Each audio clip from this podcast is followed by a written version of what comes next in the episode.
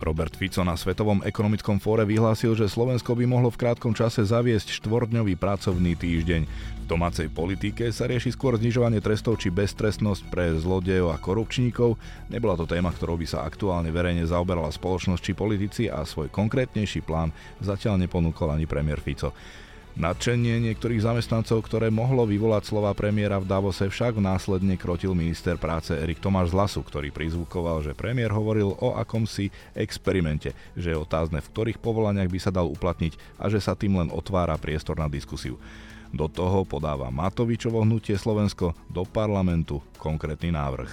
Počúvate podcast Deníka Pravda, sprevádzať vás ním bude Zolrác. Je pravda, že o skrátení pracovného času aj z iniciatívy odborárov pravidelne e, sa vedú diskusie a v niektorých krajinách na západ od nás skrátenie pracovného času aj testovali. No a o téme v dnešnom podcaste Deníka Pravda budú diskutovať ľavicový ekonóm, zakladateľ občianskeho združenia Pracujúca chudoba a odborár Jan Košč, ktorý je za skrátenie pracovného času a s ktorým sa spájame po telefóne. Dobrý deň. Dobrý deň, prajem všetkým a analytik Inštitútu ekonomických a spoločenských analýz, ktorý, opravte ma, ak sa milím, by sa dalo označiť skôr za takého pravicového ekonoma a ktorý hovorí, že zavedenie štvorňového pracovného týždňa v dnešnom svete bez negatívnych dôsledkov na ekonomiku aj jednotlivca je nereálne. Robert Chovanculiak, dobrý deň. Dobrý deň. Ja nemám rád privlastky, skôr uh, ekonomovia, ktorí používajú nejaké uh, štandardné metódy a, a ekonomovia, ktorí sa vyhýbajú takýmto metodám. OK, tak sme si to vyjasnili. Pani, viem, že ste ekonomovia a chcete sa rozprávať vecne, ale spýtam sa na úvod, keďže túto tému teraz otvorili politici, trochu politicky. O čom svedčí, že o skrátení pracovného času hovoria práve Robert Fico a Igor Matovič, ktorých označujú za jedných z najväčších populistov na našej politickej scéne? Ak, ak môžem začať ja, tak podľa mňa je ten dôvod presne čo, to, čo ste povedali, že sú to takí marketingoví mágovia, ktorí dokážu vycítiť eh, nejakú tému, ktorá eh, buble niekde v, medzi ľuďmi a, a ktorá je populárna. A teraz eh, to asi obidvom vyhovovalo trochu preniesť pozornosť na seba a, a niekam inám a preto to aj vyťahli. No, premiér Robert Fico hovoril o akomsi experimente, tak ako vnímate, e, pán Koš, jeho slova a to, čo som sa aj pýtal, že, že to ide z návrhov politikov, ktorých som menoval? Na jednej strane by som mohol povedať, že vítam to, že niečo tak e, priniesli, a na druhej strane šťastie súhlasím aj s pánom Tuliakom, pretože v podstate nepovedali nič, vyťahli nejakú tému, o ktorej sme sa nedozvedeli z príspevku nič a e, to, čo doteraz vieme, napríklad e, to, čo predložil Matovičovo hnutie do parlamentu, tak v podstate navrhujú to, čo už v zákone dávno je. A čo sa týka premiéra Fica, tak on pred dvoma rokmi mal k tejto téme a tam v podstate navrhoval to isté, čo teraz e, Matovič. Čiže v podstate nám tu vznikla nejaká búrka, ktorá je vlastne v podstate o ničom. Hmm. Takže ani neviete povedať vlastne, že ako vy vnímate ten experiment, pán Koš, že podľa z tých slov premiéra Fica, že, že ako, ako, ako, ako by si to predstavujete? Ja, ja osobne experiment vítam, pretože ak chceme niečo vyskúšať a experimentovalo sa x rokov dozadu, e, pracovný čas sa postupne znižoval aj na základe experimentov, a to nie len pred 100 rokmi, aj pred 50 rokmi a tak ďalej. Čiže ak chceme niečo a to je jedno, že čo, ne, nezáleží na tom, či to je skrátený pracovný čas alebo iné zmeny, e, zavieť, tak najlepším spôsobom, ako si overiť to, či fungujú alebo nefungujú, je práve experiment. Čiže e, keď navrhne nejaký konkrétny experiment, to je jedno, ktorá politická strana alebo ktorý politik, e, tak e, ja to len vítam. Dobre, a ešte teda sa pristavím pri vás e, s tým návrhom, lebo ten je už konkrétny v parlamente a to je teda návrh Igora Matoviča e, a jeho poslancov, ktorí teda chcú, aby už od júla tohto roka e, bol na Slovensku zavedený štvorňový pracovný týždeň pri odpracovaní rovnakého množstva hodín ako pri 5-dňovom pracovnom týždni. To teda v zásade znamená pri väčšine zamestnancov 40 hodín týždenne. Novela ale predpokladá, že napríklad tých trvalých alebo zmenných prevádzkach štvorňový pracovný týždeň nebude možný a takisto tam je zmienka o tom, že ak to teda v profesiách povaha práce dovoluje, taký, takýto, takáto zmena, aby mali teda viac dní voľna, tak ako sa teda, vy ste sa už z časti k tomu vyjadrili, ako sa na to pozeráte, na tento konkrétny návrh? No t- tento konkrétny návrh podľa mňa nemá žiaden zmysel, pretože toto všetko už v podstate v zákonníku práce je. Zamestnanci sa môžu zamestnávateľom dohodnúť e, na tom, že si odpracujú tých 40 hodín e, do týždňa za 4 dní a nie za 5 dní. E, v podstate tomu nič nebráni, takisto je to možné dohodnúť aj v kolektívnej zmluve, keď tomu nič nebráni. Čiže ja rozumiem, na čo sa vôbec tento návrh dáva do parlamentu. Vidím, že pán Chovanculiak súhlasne kive hlavou. Ja využijem túto vzácnú príležitosť a poviem, že súhlasím s pánom Koščom. Poďme sa teda baviť vecne o téme. Možno, že na začiatku by bolo možno dobre ujasniť si, že či sa rozprávame teda o skrátení pracovného času týždenného, že odpracujeme za týždeň menej hodín, alebo skrátenie pracovného týždňa, pričom by sa ten počet odpracovaných hodín e, navýšil. Pán Chovanculiak, tak ako vy chápete ten štvorňový pracovný týždeň? Ak sa chceme rozprávať o štvorňovom pracovnom týždni, tak by sme sa mali rozprávať o tej takej uh, tvrdej verzii, ktorá sa zvykne označovať aj 180-100 tá verzia hovorí o tom, že e, síce sa skráti odpracovaný čas na 80%, teda o ten jeden deň, ale tí zamestnanci e, musia vyprodukovať e, hodnotu 100%, teda sa nezniží ich produktivita práce. Hm. Pán Koš, tak tá produktivita práce e, hovoria aj zástupcovia zamestnávateľov, že je kľúčovým predpokladom, aby sa vôbec mohlo hýbať s tým pracovným časom. A oni teda hovoria, že v tomto sme na chvoste Európskej únie a vzhľadom aj na to, že aké sú, aká je podpora napríklad aj zo, stranu, zo strany štátu, vedia výskumu a modernizácie vo firmách, tak to aj tak dlho bude. Uh najprv som sa vrátil k tomu, že čo je vlastne ten štvorňový pracovný čas, pretože o tom sa veľmi veľa rozpráva. A e, z môjho pohľadu skutočný štvorňový pracovný čas nie je stlačenie 40 hodín e, do týždňa do 4 dní, z 5 do 4 dní, ale e, skutočný štvorňový pracovný čas je naozaj skrátenie 40 hodín na 32 hodín týždenne. To je taký ten základ, základná požiadavka. Samozrejme, nikto nehovorí, že to má byť od zajtra alebo od pozajtra, alebo možno ani nie od budúceho roka. E, tu by mal by pre, prechádzať nejaký proces, e, tak ako som spomínal, napríklad tie experimenty k tomu môžu dopomôcť. A čo sa týka produktivity práce, e, tu by som súhlasil, ale e, na druhú stranu treba povedať, že od koho záleží produktivita práce. E, reálne je tak, že e, produktivita práce nezáleží od toho, či odpracujem 100 hodín alebo 1000 hodín, ale nakoľko som efektívny. A tu je presne problém ten, že teraz nedávno aj ISA vydala štúdiu, ktorá hovorí, že dlhodobo na Slovensku sa investuje veľmi málo do výskumu a vývoja. Prednedávnom vydali IFP štúdiu, ktorá hovorí o tom, že máme tu dvojrychlostnú ekonomiku, to znamená, že máme tu priame zahraničné investície, ktoré majú vyššiu produktivitu a potom dom firmy, ktoré v podstate neinvestujú do svojho rozvoja a tým pádom máme veľmi nízku produktivitu. A toto nevyriešime tým, že budeme hovoriť, že musíme počkať, kým sa zvýši produktivita. E, nejakým spôsobom treba zapracovať na tom, aby sa naozaj tá produktivita v Slovensku zvyšovala. A možno jedným z takých faktorov, ktorí to pod, podporia alebo nejakým spôsobom podnietia, bude práve to, že, sa, že tu bude tlak e, toho skracovania pracovného času. Samozrejme, znova opakujem, nehovorím, že to má byť okamžité, plošné e, opatrenie od zajtra. Mm, takže je to taká trošku otázka, že čo má byť skôr, či vajce alebo kura alebo sliepka, že, že teda či najprv skrátiť pracovný čas, ktorý zvýši produktivitu práce, alebo e, čakať na zvýšenie produktivity, čoho následkom potom bude skrátenie pracovného času, pán No, ak, pre, prepačte, ešte to poviem. Ak budeme čakať, e, že to, čo sme robili doteraz, e, sa zmení a začne nám rast produktivita práce, tak podľa mňa to nie, nie je pravda a jednoducho s tým niečo musíme urobiť. Tak pán Chovacoliak, ako zvýšiť produktivitu práce? Tak priznám sa, že ako ekonóm som ešte nepočul o takej teórii, že by sa dala zvyšovať produktivita práce skracovaním pracovného času. To mi príde ako také celkom zaujímavé tvrdenie a zaujímavá predstava. V zásade existujú mnohé povolania v spoločnosti, v ekonomike, kde existuje pomerne silná korelácia medzi tým, koľko človek odpracuje hodín a aká je jeho produktivita práce.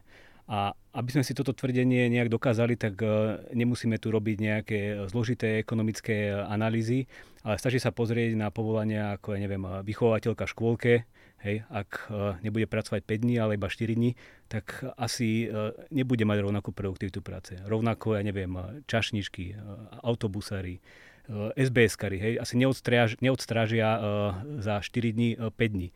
Takže sú povolania, kde je silná korelácia medzi tým, koľko človek pracuje a tým, aká je jeho produktivita práce. No a v takýchto povolaniach, keby sme zaviedli uh, nejakú plošnú politiku štvorňového pracovného týždňa, tak by logicky aj poklesla ich produktivita práce a to by inými slovami znamenalo, že by poklesla aj ich mzda. Pán Koščak, je možné takto zvýšiť produktivitu, respektíve v týchto povolaniach, bavíme sa napríklad najmä o priemysle, už aj sami teda odborári hovoria, že tam je riešením jedine teda navyšovanie počtu zmien, že príjmanie nových zamestnancov a to považujete za správne? No, e, túto treba troška dať na správu, správnu mieru. Poprvé k tomu, e, že samotné zníženie pracovných hodín zvýši produktivitu práce, toto je zavádzanie. Toto som nikdy nepovedal, ani to netvrdím.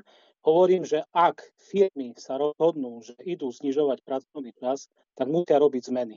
Musia robiť zmeny buď e, v technológii, v technologických postupoch, postupoch práce, v dochádzke a tak ďalej a tak ďalej. A tieto zmeny môžu, a vo väčšine prípadov aj v tých e, experimentoch, e, ktoré prebiehali v minulosti, alebo teraz len nedávno skončili v rôznych krajinách, e, ďalšie sa rozbiehajú, tak všade tam sa to potvrdzuje, že tá produktivita práce na základe týchto zmien stúpa. No a čo sa týka e, toho, že musí navyšovať počet zamestnancov, keď sa zniží pracovný čas, tak to tiež nie je pravda, pretože máme jeden veľký experiment, ktorý prebiehal vo Francúzsku v roku 2000 zaviedli 35-hodinový pracovný čas plošne v celej krajine a napriek tomu to so zamestnanosťou nič zásadné neurobilo. Čiže nemusí to tak byť. Áno, ak firma neurobi nič iné, len znižiť e, pracovný čas a potrebuje takisto ľudí priebehu tých 24 hodín e, na tú prácu, tak samozrejme musí nabrať e, nových ľudí, musí pridať jednu smenu, ktorá sa tam bude striedať ale ak urobí iné zmeny, tak samozrejme je možné cieliť to, že s tými istými zamestnancami dokáže e, pracovať e, za menej odrobených hodín. Nie za, za menej fungovania firmy, pretože firma funguje, keď je nepretržitá prevádzka 24 hodín, 7 dní v týždni, 365 dní do roka. To je pevný čas, ale tí zamestnanci sa vedia buď iným spôsobom vystriedať, alebo na tej smene už nepotrebuje toľko ľudí, pretože urobil technologickú zmenu alebo nejakú inú zmenu ten zamestnávateľ. Pán Chovaceliak, tak ideme v tých technologických zmenách tak dopredu, že by vedeli vynahradiť väčšie náklady zamestnávateľ na viac pracovnej síly, respektíve, že by im sanoval výpadok v produkcii zamestnancov s kratším pracovným časom? No, toto je argument, ktorý uh, veľmi často počúvam a, a každý dobrý ekonóm by mal vedieť, uh, že uh, tí podnikatelia, keby mali takú možnosť už dnes zvýšiť produktivitu zamestnancov, tak by to jednoducho urobili a nenechávali by ležať na chodníku uh, bankovky peňazí, ktoré môžu jednoducho zvyhnúť a zvýšiť produktivitu. Inými slovami, prečo by čakali s tým na to, že nejak uh, zefektívňa uh, prácu, zavedú nejaké nové technológie alebo lepšie zmanažujú to, ako je organizovaný čas zamestnancov, Prečo by s tým čakali? Už dneska by tak mohli zvýšiť produktivitu práce a dosahovať vyššie zisky. No odpovede je, že keby to mohli urobiť, tak by to už dávno urobili. Takže takéto nejaké, hovorím, bankovky, ktoré sa valajú po zemi, tak zvyčajne v tom súkromnom sektore neexistujú, lebo ten súkromný sektor má silnú motiváciu tieto bankovky zvíhať a, a, a, a to je inými slovami zisk podnikateľov. Takže to je prvý taký ekonomický argument, ktorý, ktorý jednoducho ukazuje, že tento spôsob rozmýšľania úplne až tak uh, nedáva zmysel. A teraz uh, Druhá časť argumentu bola postavená na nejakých eh, štúdiách, ktoré ukázali, že niektoré experimenty so štvorným pracovným týždňom skutočne neviedli k zníženiu produktivity a dokonca niekde uvádzajú aj zvýšenie. No problém je, že tieto štúdie častokrát nie sú robené ako akademické práce, ktoré by splňali nejaké štandardy akademického výskumu, ale sú to častokrát také nejaké materiály propagačné, ktoré robia rôzne organizácie. A z okolností pred pár mesiacmi vydala Európska komisia takú novú štúdiu, kde sa pozerala na metodológiu týchto štúdí, ktoré, ktoré spomína aj pán Košč, a našla, že je tam veľký problém. A popisujú, že tieto štúdie e, majú e, veľmi slabý e, experimentálny charakter, teda nedokážu odhaliť, čo je kauzalita, čo je korelácia, nemajú dobre použité dáta. Vzorka firm, ktorá sa tam vyberá, tak to sú firmy, ktoré sa dobrovoľne prihlásili, teda nie je reprezentatívna.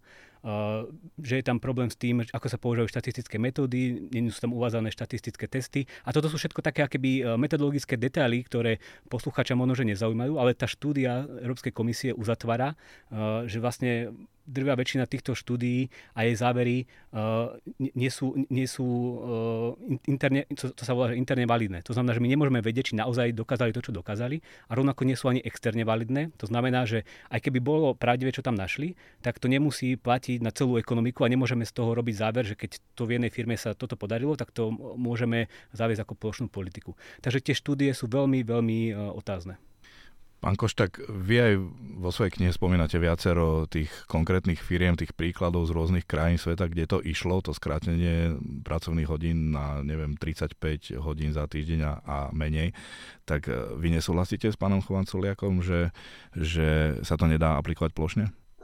Pozrieme sa do histórie v roku 1818, keď eh, britský podnikateľ vystúpil na Achenskom kongrese a povedal, že malo by sa skrátiť pracovný čas 10 hodín, tak mu vynadali do šialencov, že chce zničiť ekonomiku. Eh, keby sme dnes mali pracovať tak, ako vtedy ľudia 12 až 16 hodín, 7 dní v týždni, tak ja neviem, eh, či je to udržateľné a či by sme mali super produktivitu práce. To isté sa udialo v 1918, keď sa skrátil na 8 hod- e, pracovný čas na 8 hodín. To isté sa udialo v 60. rokoch e, na, e, v Československu, to bolo v 68. kedy sa zrušila pracovná sobota a tu prichádzame aj na tie povolania, ako je učiteľka v škôlke. Niekedy sa v školách učilo aj sobotu, dokonca ešte predtým aj v nedeľu a dnes máme len pondelok až piatok a tú prevádzku školy je možné realizovať akokoľvek. A keď už tu sa spochybňujú rôzne štúdie, každá štúdia je spochybniteľná. E, škoda len, že pán Chovan Culiak to nevidí pri iných štúdiách, na ktoré sa odvoláva napríklad pri minimálnej mzde a hovorí o tom, že ako minimálna mzda e, spôsobuje prepušťanie, čo nie je tiež pravda. No ale nie je tam, ako ste spomínali, 19.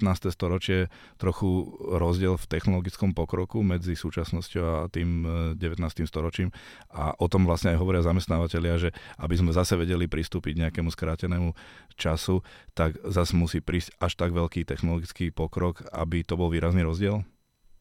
E, keď je niekde v Európe priestor na to, aby sa tak zvýšila technologická úroveň a pokrok, tak je to práve na Slovensku. Je to aj práve preto, že máme obrovský problém s produktivitou práce, ktorú sme už spomínali. A je to aj preto, čo som spomínal, a to netvrdím ja, ale tvrdí to štúdia IFP. Štúdia sa volá o ľuďoch a firmách a tá hovorí jednoducho to, čo je pravda. Slovenské firmy strašne málo investujú do výskumu a vývoja, do nových technológií, sú zastaralé a máme práve preto nízku produktivitu práce. A toto je zásadný problém slovenskej ekonomiky. To znamená, že ak je niekde priestor, tak je to práve na Slovensku. A ešte ďalšia vec, e, Rád by som spomenul jeden taký príklad. Je to Nemecko, nemecký priemysel. Časť nemeckého priemyslu od 90. rokov pracuje na 35-hodinový pracovný čas a menej podľa toho, kto ako robí. Tam sú rôzne nuancy, ale základný pracovný čas je 35 hodinový v celom, v celom tom sektore, v celých tých sektoroch. To je oceliarský priemysel, e, strojárstvo, automobilky a tak ďalej. A vôbec sa nezdá, e, že by e, tam poklesla produktivita práce. Práve naopak, produktivita práce nám kontinuálne celosvetovo rastie raketovým tempom, ale pracovný čas sa tomu vôbec neprispôsobuje. Mm, tak pán Chovacoliak, pán Košo hovorí, že prekážka zavedenie skrátenia alebo teda štvorňového pracovného týždňa v priemysle, že to je mýtus? Vy nesúhlasíte? Tak pozrite sa, ak sa nejaká firma rozhodne, eh, že zavedie aj trojdňový pracovný týždeň a eh, súhlasia s tým eh, zamestnávateľia, vlastníci tej firmy a zamestnanci, tak sa môžu dohodnúť v zásade aj na, tom, na, na, na takomto spôsobe práce a fungovania. Ale dôležité je sa pozrieť na to, či je takáto politika plošná, alebo ako výsledok nejakého vyjednávania zamestnancov a zamestnávateľov. K tomu Nemecku tak e, áno, pravdepodobne tam existujú takéto nejaké e, jednotlivé firmy, ale keď sa pozrieme na e, celkovú štatistiku Eurostatu, na odpracované hodiny ľudí, zamestnancov, ktorí pracujú na plný úvezok, tak Nemci pracujú o jednu hodinu dlhšie v priemere ako na Slovensku teda v tom Nemecku bajnom, ktoré tu zaznelo, sa pracuje, sa pracuje dlhšie. A takto by sme mohli pokračovať napríklad aj s Francúzskom. Francúzi v zásade pracujú rovnaký počet hodín do týždňa ako, ako Slováci. Takže aj keď tam majú uh, skrátený uh, pracovný týždeň, tak tí Francúzi jednoducho pracujú uh, dlhšie, lebo, lebo, lebo chcú a, a, a môžu. A taktiež uh, zaznieva v médiách častokrát príklad uh, Islandu, kde prebehol tiež nejaký veľký experiment o štvorňovom pracovnom týždni. Je to v zásade taká vlajková loď ľudí, ktorí argumentujú, že sa to dá a že to môže pomôcť aj produktivite práce. Ale keď sa pozriete na tú štúdiu, ktorá, ktorá vyšla z tohto experimentu, tak na 80 stranách sa v zásade a dvakrát píše o štvorňovom pracovnom týždni a to z toho dôvodu, že tam takéto niečo v skutočnosti netestovali. Tam netestovali e, zníženie e, pracovného času o 8 hodín za týždeň, ani o 7, ani o 6, ani, ani o 5, ani, ani o 4, ale uh, približne polovica firiem tam skrátila pracovný čas o 3 hodiny a druhá polovica o 1 až 2 hodiny. Takže uh, toto je veľmi skreslený obrázok, ktorý sa tu častokrát prezentuje, že niekde na západe už fungujú takéto politiky a že, a že sa to akéby ujíma aj potom, ako skončí experiment. To sa častokrát hovorí o tom, o tom Islande. Ale keď sa pozriete na počet odpracovaných hodín, tak uh, znova na Islande pracujú viacej ako na Slovensku o jednu hodinu v priemere uh, zamestnanci na plný úvezok. Takže ak tu niekto tvrdí, že na Slovensku, na Slovensku zamestnanci pracujú nejak príliš eh, dlho a veľa a na západe už v zásade si všetci užívajú skrátený pracovný čas, tak to jednoducho nie je pravda. Pán Koš, môžete reagovať a ešte sa aj e, spýtam, dodám k tomu otázku, že vlastne aj zamestnávateľia hovoria, že firmy s krátením počtu pracovných dní e, nebudú vedieť plniť zákazky v požadovanom čase a množstve, čo môže vyústiť do straty zákazníkov a zhoršenia konkurencie schopnosti aj na medzinárodnom trhu, teda voči krajinám, kde skrátený pracovný týždeň by nebol.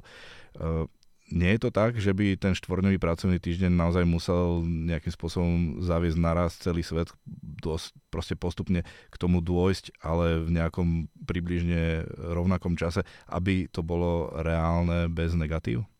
No, toto je ťažká otázka z toho dôvodu, že eh, Mali by sme si postaviť otázku, že ako sa k tomu dopracovať. A toto bude ťaž, na ťažké debaty celosvetovo nejak to dávať. Ale e, k tomu by som sa nechcel vyjadrovať, pretože e, to je v podstate budúcnosť. E, neviem, prečo pán Culiak stále opakuje dokola o plošnom zavádzaní. Nikto nič také nenavrhol a ani nenavrhuje zatiaľ. Neviem o tom, by niekto niečo také navrhoval.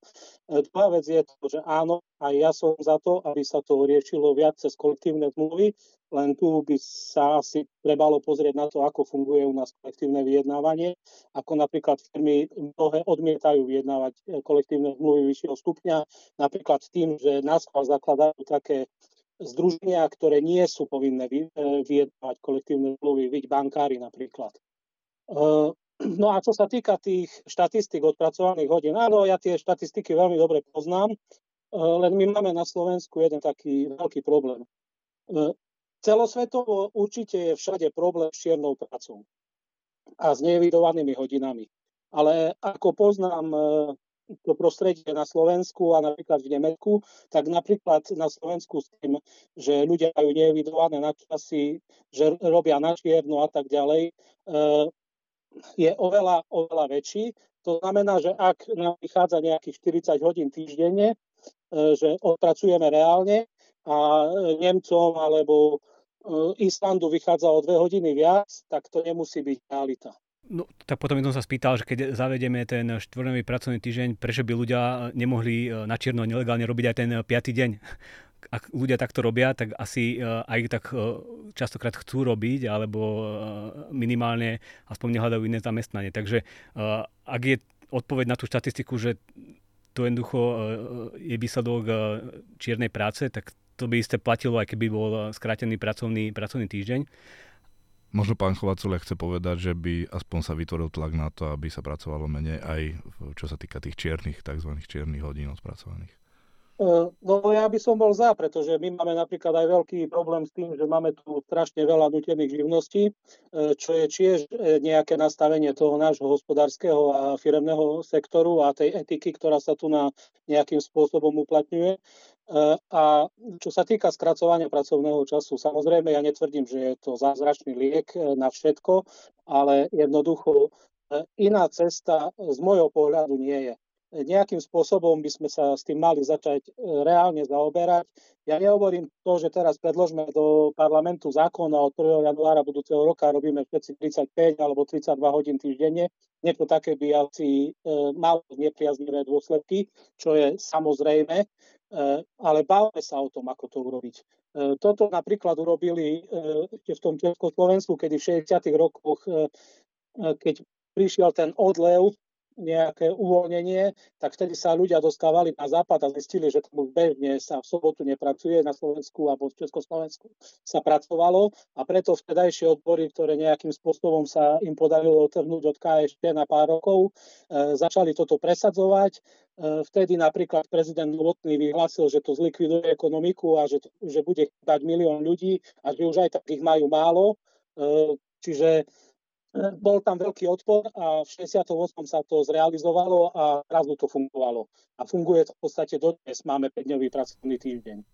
Ale teda správne som pochopil, že potvrdzujete, že v súčasnosti je nejaké skokové zavedenie štvorňového pracovného týždňa v našich podmienkach nereálne. Skokové zavedenie, plošné e, skrátenie pracovného času je nereálne v podstate všade Všade sa na to treba pripraviť. Každá firma, ktorá do toho chce ísť, alebo bude prinútená ísť, alebo nejakým spôsobom pritlačená realitou, tak sa bude musieť na to pripraviť a robiť rôzne zmeny na to, aby sa tomu prispôsobila. Čiže áno... No, keby sme povedali, že od januára budúceho roku. No to, to, to bolo veľmi, veľmi nereálne, nerealistické niečo také vyhlásiť. A toto nikto ani netvrdí. Pán Chovaculiak. Tak ak, ak je tá téma nastavená tak, že uh, bereme štvornový pracovný týždeň ako zaujímavý uh, zamestnanecký benefit, ktorý uh, si môžu medzi sebou dojednať zamestnanci a zamestnávateľia a nie je to verejná politika, uh, ktorá uh, bude uh, výsledkom uh, nejakého zákona, ktorý bude platiť plošne pre všetkých, teda inými slovami, ten štvornový pracovný týždeň bude v rukách eh, nejakých personalistov a edge a manažerov a nie politikov, tak v tom prípade myslím, že uh, druhýkrát nastane tá vzácná chvíľa a kľudne súhlasím s pánom Koščom. Hm. Lebo Hovorí sa aj často teda o zamestnancoch e, štátnej verejnej správy, kde vlastne už teraz počúvame, že nedostatok pracovníkov a všeobecne na Slovensku podľa zástupcov zamestnávateľov chýba viac ako 82 tisíc e, zamestnancov, tak či by vlastne takéto niečo aj e, nezvyšil ten nárok na nových zamestnancov, ktorí nie sú? No, tí zamestnanci verejnej správy, to je kategória sama o sebe. Oni už dnes majú pracovný týždeň, ktorý uh, trvá 37,5 hodiny. Uh, taktiež zároveň majú uh, dojedaný jeden týždeň dovolenky uh, navyše oproti ostatným zamestnancom. Uh, taktiež na Slovensku máme, uh, sme tým známi, uh, 15 sviatkov, kedy sa nepracuje. Uh, zamestnanec môže ísť 7 krát k lekárovi, uh, rovnako môže ísť 7 krát uh, ako sprievod s, s rodinným príslušníkom, taktiež môže byť samozrejme PN na očerke.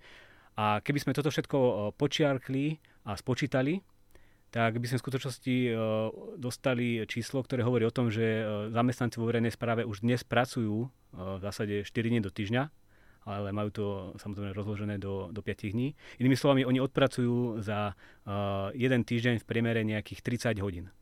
Ak zoberieme ten predpoklad, že napríklad minulý rok sme mali 13 sviatkov, ktoré nepripadali na víkend a že ten verejný zamestnanec 7 krát pôjde k lekárovi a nebude vôbec PN ani na očerke, tak naozaj to vychádza tak, že v priemere odpracuje 30 hodín za týždeň, pričom štvorný pracovný týždeň je 32 hodín. Takže už je to dokonca menej ako štvorný pracovný týždeň. Pán Koš, aj teda podľa zamestnávateľov tomu skracovaniu pracovného času alebo týždňa e, nenahráva ani demografická krivka. Jednoducho, že už v pomerne blízkej budúcnosti bude viac dôchodcov ako pracujúcich. Tak ako si predstavíte možno teda ten fun- model, ktorý by mohol fungovať aj pri takejto nepriaznevej demografickej krivke? Nie je toto tak veľký problém, ktorý sa nedá len tak preklenúť nejakým nastavením iným alebo zefektívnením výroby, ako ste spomínali? No, no ja si myslím, že nás čakajú veľké, doslova obrovské výzvy, či už je to Green Deal, alebo digitalizácia, alebo umelá inteligencia, ktoré s trhom práce zamávajú oveľa viac ako samotná demografia. Demografia je samozrejme problém, ale je to problém, prekonateľný, pretože máme nejaké predikcie a vieme, ako sa bude vyvíjať v čase. Vieme sa mu prispôsobiť. To, čo mu sa asi nevieme momentálne prispôsobiť, je to, ako zasiahne do pracovného trhu, to, čo som spomínal pred chvíľou. Ale ešte by som sa vrátil k tomu, čo povedal pán Slovan Culiak pred chvíľou. Eh, no eh, áno, kolektívne vyjednávanie, cez kolektívne vyjednávanie sa, si je možné dohodnúť aj viac dovolenky, aj kratší pracovný čas, aj, aj kadejaké iné benefity, čo je e, super, ale napríklad v západných krajinách e, sú kolektívnymi zmluvami pokrytí je pokryté veľa väčšie percento zamestnancov ako na Slovensku a nie len na Slovensku máme dovolenky, e, nie len na Slovensku máme e, nejaké sick days alebo e, dokonca platen, platenú dovolenku, ale aj platené náhrady za PN. A tu by som povedal, že na Slovensku máme náhradu za PN platenú oveľa nižšia z jedným najnižších podielov na priemernej mzde zamestnanca v OECD, čiže tu by som nesúhlasil s tým, že sa to takto dá povedať, lebo potom, keď e, u nás pracujú zamestnanci len 30 e, hodín týždenne, tak e, v Nemecku potom niektorí pracujú len 20 hodín týždenne. Čiže toto je podľa mňa také dosť demagogické porovnávanie. No ale ešte ste nepovedali, že ako si predstavíte ten model, ktorý by mohol fungovať aj pri tých všetkých negatívach, ktoré sme spomínali, že vlastne tá demografická krivka hrá hnev v prospech, ten technologický pokrok nie je taký výrazný, je tu tá konkurencia medzinárodná, ako sa s tým vysporiadať? Ako si viete predstaviť teda to zavedenie e, štvorňového pracovného týždňa inak, ako to navrhujú teraz aj tí politici? Prvom rade treba hľadať testy. E, ja nie som natoľko super odborník, že by som tu teraz povedal presne, ako to bude, alebo akým spôsobom by to malo byť. E, ja mám nejakú predstavu, ale e, moja predstava je tá, že v prvom rade my ako Slovensko, ako ten, táto republika, musíme zásadne zvýšiť investície do výskumu a vývoja. A to nie len ako štát, ale ako súkromné firmy, pretože aj súkromné firmy na Slovensku investujú do výskumu a vývoja jeden z najmenších podielov v Európskej Európskej únii, najmenej z, z V4, menej ako Slovinsko, menej ako Estonsko, čiže my sme v zásadnom nejakom e, tesne nad priepasťou a e, keď sa nespamätáme, tak jednoducho nám ujde vlak vo všetkých smeroch. Čiže to je prvá podstatná vec, ktorú musíme riešiť. Druhá podstatná vec, je, ktorú musíme riešiť, je školstvo, e, ktoré nám jednoducho takým spôsobom tu už kolabuje a pokiaľ sa aj toto ne, ne, nezlepší, tak nám aj tí poslední ľudia, ktorí tu sú a budú, e, budú utekať. Že e, zo Slovenska sa stane naozaj tá najposlednejšia periféria Európskej únie. A tu e, podľa mňa neexistuje niečo také, že teraz budete viac pracovať a, a keď budeme viac pracovať, tak budeme viac mať. Toto je podľa mňa cesta do pekla. Čiže treba nejak zosúľadiť všetky tieto politiky, aj investovať aj do budúcnosti, aj do školstva, aj do mladých ľudí, ale aj do zamestnancov aktuálnych, napríklad tým, že ich budeme viac posielať na uh, rôzne školenia, čo v tom tiež patríme medzi najhorších v Európskej únii. Čiže e, máme čo doháňať a práve keď slyšíme tieto záležitosti, ktoré som tu vymenoval, tak sa vieme prepracovať aj k skráteniu pracovného času. Pán Chovacoliak, tak vy vidíte nejaký reálny model v blízkej budúcnosti, ako by sa to dalo zaviesť bez tých negatívnych následkov, napríklad teda na toho jednotlivca, že bude mať nižší plat a bude musieť viac pracovať, bude mať teda viac prác, akoby zamestnaní, alebo teda celkom na ekonomiku? tu by som sa v zásade znova opakoval, pretože uh, ak súhlasíme s tým, alebo zoberieme si za svoje tú premisu, že ten štvornový pracovný týždeň by mal byť výsledkom dohody zamestnanca a zamestnávateľa a nie výsledkom uh, nejakej verejnej politiky, ktorá platí plošne na všetkých, tak uh, v zásade tak ako posledných 100 rokov postupne klesá počet hodín, ktorí ľudia pracujú a klesá nejakou evolučnou cestou, pretože ľudia sú bohatší a chcú si užívať viacej času aj mimo práce, tak vytvárajú tlak na to, aby pracovali menej, tak takýto evolučný proces môže postupovať aj ďalej a môže viesť tomu, že skutočne budeme pracovať menej a možno, že niektorí aj 4, možno, že niektorí aj 3 dní do týždňa, ale dôležité stále zdôrazňovať, že to musí byť takýto evolučný proces, ktorý je ťahaný rastom produktivity a, a dopytom samotných ľudí, nie tým, že sa nejaký politik ráno zobudí a napíše si nejaký zákon a ten začne platiť plošne pre všetkých. Na druhej strane ale napríklad v prípade určovania výšky platov, tam sa hovorí o tom, že predsa štát a verejný sektor má nejaký vplyv na to, aké sú platy potom aj celej spoločnosti, eh, alebo aj tým nastavením teda eh, tých rôznych daňovo-odvodových záležitostí a tak ďalej, že to má možnosť ovplyvňovať. A tak v tomto prípade tam nevidíte nejakú cestu. A ešte sa spýtam, že hovoríme teda o tej demografickej krivke a o tom, že eh, čoraz starší a viac ľudí bude musieť pracovať dlhšie. A zároveň ale nebudú vládať, toľko pracovať, ako keď boli mladší. Čiže či by to vlastne neriešilo práve skrátenie pracovného týždňa a viac úväzkov pre jedného zamestnávateľa? Som rád, že ste mi pripomenuli tú demografiu, lebo to je skutočne e, v zásade najväčší problém, aký, aký máme uh, a ktorý vieme, že síce že príde, ale veľmi ťažko sa, veľmi ťažko sa rieši. Dnes prípada na jedného dôchodcu 2,6 pracujúceho a v roku 2050, čo sa môže zdať, že to je ďaleko, ale to je v zásade to príde veľmi, veľmi rýchlo, bude 1,5 pracujúceho na dôchodcu a teda nám budú chýbať tí ľudia. A bude nedostatok eh, pracovnej, pracovnej sily. To už dneska pociťujú aj rôzni zamestnávateľia. Napríklad eh, minulý rok eh, odišlo kvôli zmenám v dôchodku do predčasného dôchodku pomerne veľa ľudí a hneď sme to aj videli a cítili na trhu práce, že jednoducho mnohé profesie nedokážu zohnať zamestnancov. Takže áno, toto bude veľký problém. Bude sa to dať riešiť samozrejme nejakou rastom produktivity a nejakými novými technológiami, ale nie je to také automatické, hej, že ja mám rád, keď e, ľudia rozprávajú o tom, že je teda potrebné e, investovať do výskumu a vývoja, ako dôležité sú technológie a radia to tým podnikateľom, ako keby oni to nevedeli, hej, ako keby oni, e, znova opakujem, nešli s kožou na trh a oni neboli tí, ktorí môžu zarobiť, ak prídu s nejakou novou inováciou a, a, a budú ťažiť z toho, že investovali do výskumu a vývoja. Ale potrebujú rady od externých ľudí. To je samozrejme irónia, oni tieto rady nepotrebujú. Oni keď cítia, že niekde je ten priestor, tak to budú robiť.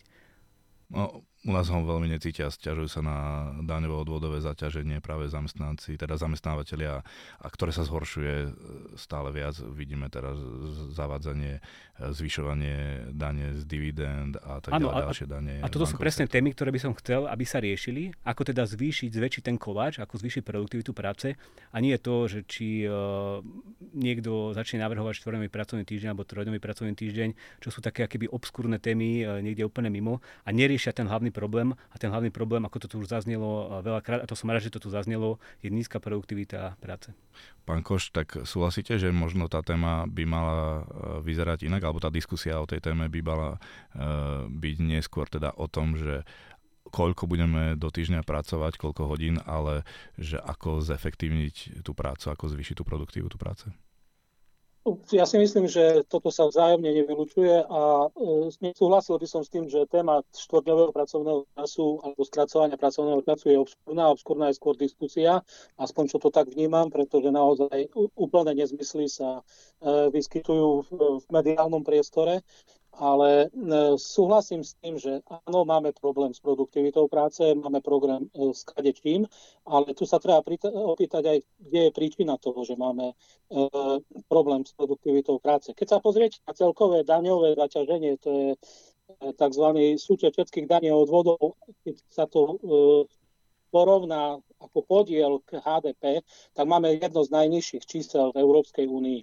To, že máme zlý daňový mix a máme vysoké daňovo, hlavne odvodové zaťaženie práce, to je už druhá vec a samozrejme aj toto treba riešiť, ale e, netreba to váľať na to, že máme vysoké dane, pretože práve naopak e, dane máme nízke na Slovensku. No, neviem, či by v tomto s vami súhlasila väčšina poslucháčov. Uvidíme, ako sa s touto témou vyrovnajú poslanci v parlamente, prípadne či skutočne príde vláda Roberta Fica s nejakým iným návrhom, ktorý by mal ambíciu skrátiť pracovný týždeň na 4 dní. Ja dúfam teda, že táto diskusia nebola obskúrna. Ďakujem veľmi pekne za príspevok e, ekonómovi z pracujúcej chudoby odborárovi Janovi Koščovi. Ďakujem aj ja a analytikovi z Inštitútu pre sociálne a ekonomické analýzy Robertovi Chovanculikovi. Ďakujem pekne a ja dovidenia. Sme v závere. Počúvali ste podcast Denníka Pravda, ktorý pre vás pripravil Zolorác.